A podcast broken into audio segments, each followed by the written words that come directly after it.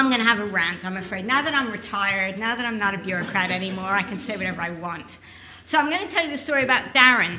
I used to work at the front line in an early years center in Milton Keynes many years ago. I set up the center. We had huge amounts of parental involvement. We had, you know, a really lovely environment. We had parents involved in selecting staff. We had parents on the management. We did all this stuff that was very unusual in those days. This was around 1980. So it was during the last, well, the last recession, but one actually, when manufacturing industries were collapsing all over the place, when there was very high male unemployment and very high unemployment in those jobs where you didn't need a huge amount of education, but you could get a reasonable amount of money. You know, the coal fields, the car industry, the steel industry, those are the jobs that, that, that went then. So the story is about Darren. And those days, we did work on gender, you know, the old days when we did work on girls and boys, and all the children's books, the girls' books shorter than the boys, and the boys were always leading and all that. So we did this work on gender. And Darren's mum said to me, Darren was four years old, white, very low income estate, and Darren's mum said to me that this was really, really important because perhaps when Darren grew up, his wife would be working and he wouldn't be. The child was four years old, and his mother was responding to the environment around him by thinking it's not so bad if he doesn't work. Now, I compare that to many, many years forward when I, my glittering career is in full swing and I'm at the department for whatever it was at the time, I think education and skill, because it changed names so many times. And a colleague of mine in the department the next day was taking his daughter to Cambridge for her interview.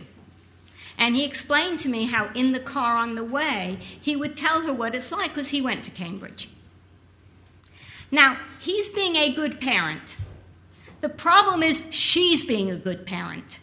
She's not feckless. She really loves her child. Both these people are good parents. Now, my hope for social mobility, giving those two stories, is pretty low. And that's the issues that we have to think about when we think about reading, literacy, cognitive ability, skills, and social mobility.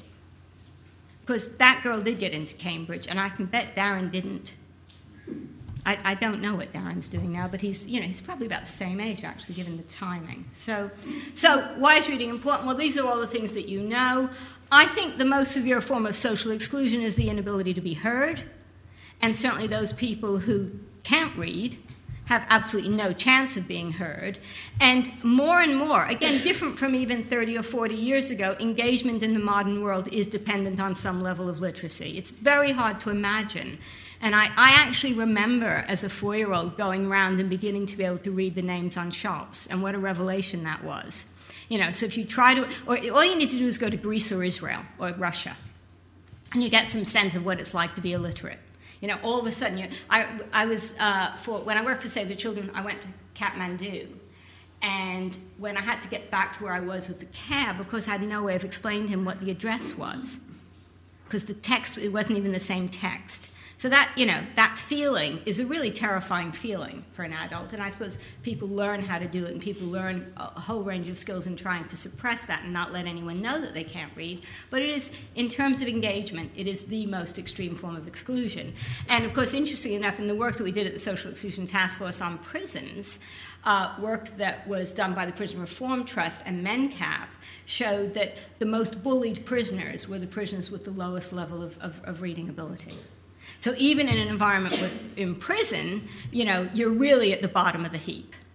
Yeah, so we're talking about very, very severe levels of exclusions. But I think that we have to put it into a context of much wider life chances and other disadvantages. So, life itself. Where I live in Milton Keynes, probably not unlike Damien's constituency, because it's southeast of England, it's not particularly poor. But there are enough pockets of poverty, so the difference in life expectancy between the richest and the poorest wards is nine years. And of course, the school attainment levels matches on to the life expectancy levels in the, exactly the way you would assume. Now, the really interesting one was the re- correlation between GCSE results and obesity. Again, almost a direct correlation. You know, schools with higher levels of obesity had lower GCSE results. But I, I did this, this conference for Michael Marmot's Health Inequality, and I explained that there was one secondary school in Milton Keynes that bucked the trend, where there were fat kids who also did well on their GCSEs. It was a Catholic school because they took kids from a much wider catchment. What was embarrassing was there was a man in the audience who sent his kids to that school. so, yeah, St. Paul's. But anyway, I mean, that, those, you know, it isn't just literacy, it's a very wide range of inequalities that tend to clump together. And health inequalities and educational inequalities do clump together. So you live less long, you actually die younger um, and functional literacy more common among poor people. And in the developing world, because again, it's survival. Um, female literacy is key to birth spacing and child survival. And the whole argument about powdered milk isn't just that breast milk is better, it's that women in developing countries, if they can't read, they can't read the instructions and they don't mix it properly, so they give very diluted versions of the powdered milk, so the children aren't getting the nourishment. So, you know, in the in the first Gulf War, when we bombed something in Iraq, and um, Saddam Hussein said that it was a powdered milk factory, it wasn't a munitions factory. I was thrilled that they bombed a powdered milk factory. I thought that was a fantastic thing to do for child health. So, anyway, you know, but, but you can see the point I'm making that, that it, literacy is part of the story, but it links to a whole range of other stories about inequality. And the story, you know, so can the cycle be unbroken? I, you know, here's the, you can read the slide, but the main part of the story is that early education works, and it is universal, and it works to shift the curve, but it doesn't narrow the gap. And that's a really important point. It doesn't narrow the gap between the richest and the poorest. It lifts the poorest above the point where they're not likely, you know, you know, where they're likely to fail at school. So it's incredibly important, but it has to be high quality. And for the poorest kids, the boost at age five is about eight months. So it does make the biggest difference because that gap would have widened if you didn't have early education when they go into school. So it is a really, really important part of the story. Home learning environment is much more important, three times the impact size of early education, three times the impact size, but I think we don't know how to do it, and I just get irritated when people think this is an easy thing to do. Because if only telling people what to do worked, you know, we would have solved this problem a long time ago. You know, I, I know what makes a good parent. I'm sorry, I can stand up here and tell you that. We, we used to not say that. We used to be kind of embarrassed and ashamed, and that was middle class values. Roll on middle class values because we get the good jobs. You know, anyone who argues about middle class values, their kids go to university. You know, they're protecting this space for their children. So I think it's a nonsense to argue about, about those things. It's about what's going to equip kids to do well. And the problem is the critical time for language development, which has an incredible impact on literacy skills, is zero to two. And my view is that the one the biggest fail I'm really proud of a lot of things that we did during the Labor administration. I'm very, very proud of a lot of things we did, but I do think we failed babies. And, and my story on this is that when I entered the department in 1999, uh, the Department for Education at the time thought children were born at five, and they weren't called children, they were called pupils. And we didn't talk about children, we talked about pupils because pupils are connected to an institution that we had control over. But the problem with children is we don't have control over all those other aspects of their lives. Of course, the vast majority of their life is outside of school. By the time I left the department in 2006, we thought children were born at two. But we really, really, in my view, we failed babies. The area where we didn't fail babies that I'm particularly proud of is nine months paid maternity leave. And luckily, no one said it's universal. But don't tell anyone because they might want cut it. But protecting that first year for babies is enormously important. It's enormously important. And the difficulty is what do we do in those first year, the first two years that encourages the kind of language skills that then will lead to literacy skills, good as the early language efficacy. Actually, I, I, won't say what his name is, but it's quite startling that a, a minister of education in Australia in one of the states said to me that it was rather counterintuitive that you had to talk to children before they could talk. It's very weird. Very, very weird. Yeah. But yeah, yeah, if people think that, then you, yeah, you have to work. So what, what, what do parents do that works? Read to their babies. We've heard about that. Sing to their babies. Trips to the library. Count the cutlery while setting the table.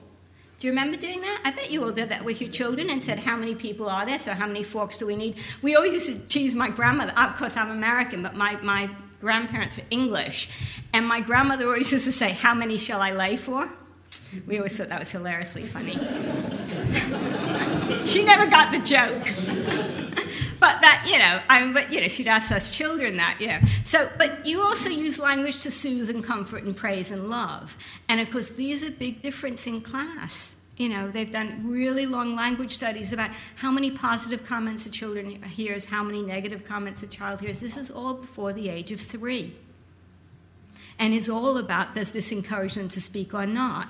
And the other thing that, that only parents can do is talk and reflect on everyday experiences. Know, because no matter how good the nursery or the daycare center or the you know, early education center is, they won't know what you did at the weekend that you can remember. So I'll be really rude and tell, you know, tell a story about my own son when he was three and a half. And we went to visit my uncle who lived um, in, in Kingston, and my uncle took him for a walk along the Thames. And three days later, I was talking to a friend about something, and the word Mississippi came up. And Nathan said to me, he was three and a half, Nathan said to me, I saw a Mississippi River boat. And I said, Oh, was that when you were walking with Uncle Alfred? You see, a teacher wouldn't have known that he was walking with Uncle Alfred. And that, and he said, Yes. And then he said, the wheels, the river must have been very shallow for those wheels to go along the ground.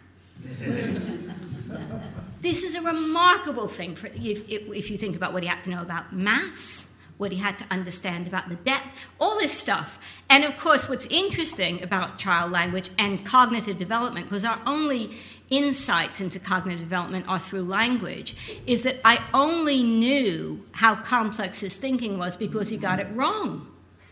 If he'd explained exactly how it worked, I would have assumed my uncle told him. But it was because he made his own theory of the world, and it's children's abilities to make theories of the world that are so exciting. Going back to my, my, my nursery experience, another child, not, not Darren, Matthew, who we had this, again, gender, we had this jigsaw of a really tall guy with a big mustache doing the washing up. And, and Matthew sits down at the table. He starts laughing hysterically. And I said, What's so funny, Matthew? He said, That lady has a mustache. His theory of the world was more powerful that women do the washing up than that women have mustaches. So, what can be done? I think highly targeted programs like Family Nurse Partnerships can make a difference but they can't make a difference in shifting the curve on a community basis because, thank heavens, teen pregnancies are actually quite rare. No matter what you read about in any given area, they will be in the, in the tens. You know, they are very so. So it isn't a, a program that is going to shift the curve, but it is a program that is very well targeted. First-time teen mothers at groups of children who evidence tells us are at very high risk of poor outcomes.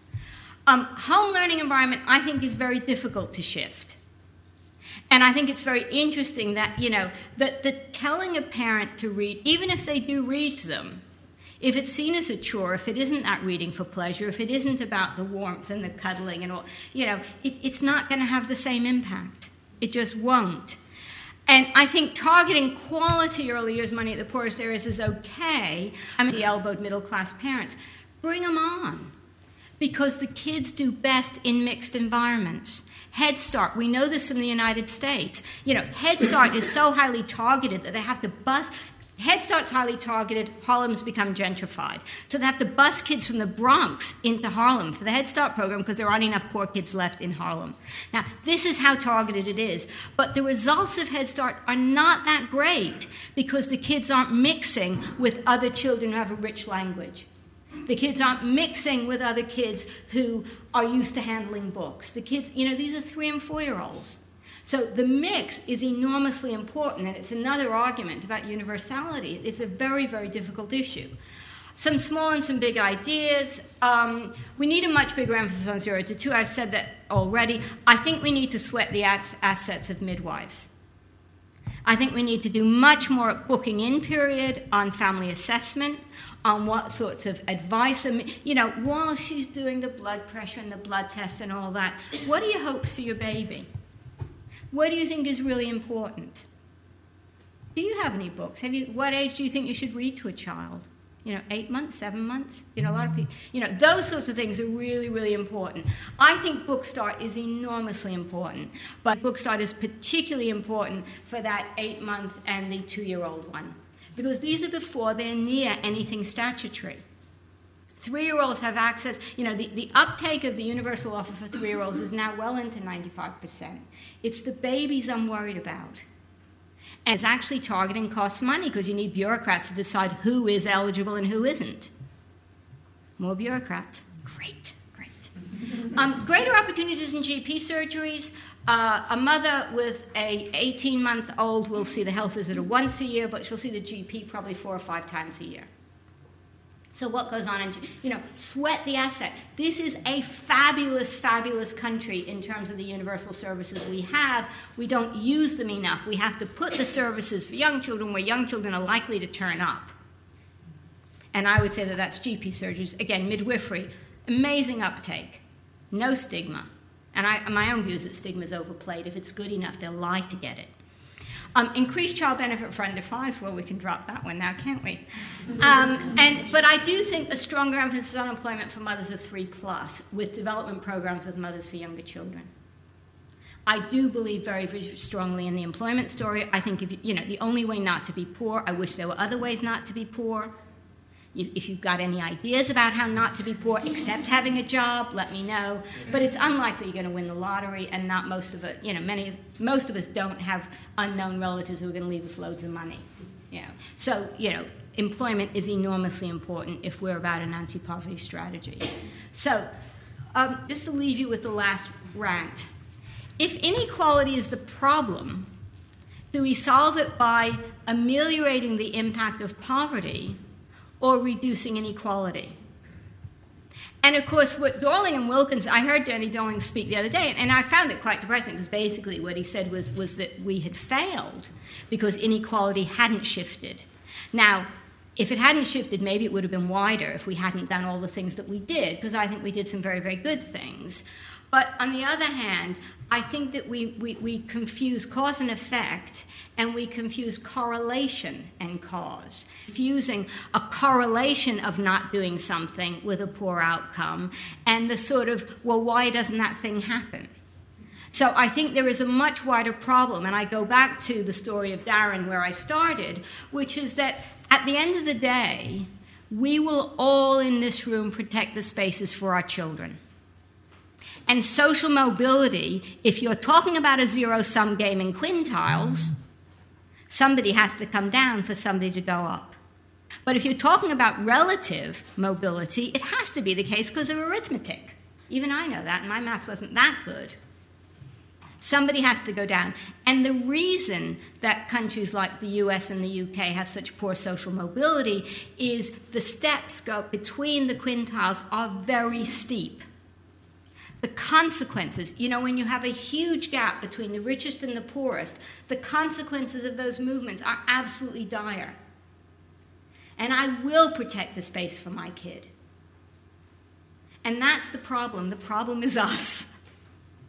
Know, I will protect the space. So, the way in which we deal with that, I don't think it's the only thing you do. I think there's loads more we can do on under twos, there's loads more we can do through the school system. I don't believe it's all over by four. I think that, you know, never too early, never too late. But at the end of the day, I do believe the fundamental problem is the incredible span between the richest and the poorest in this country. And that unless we think about that at the same time of doing all the other good things that I think we should do, we fundamentally won't crack the problem. Thank you very much.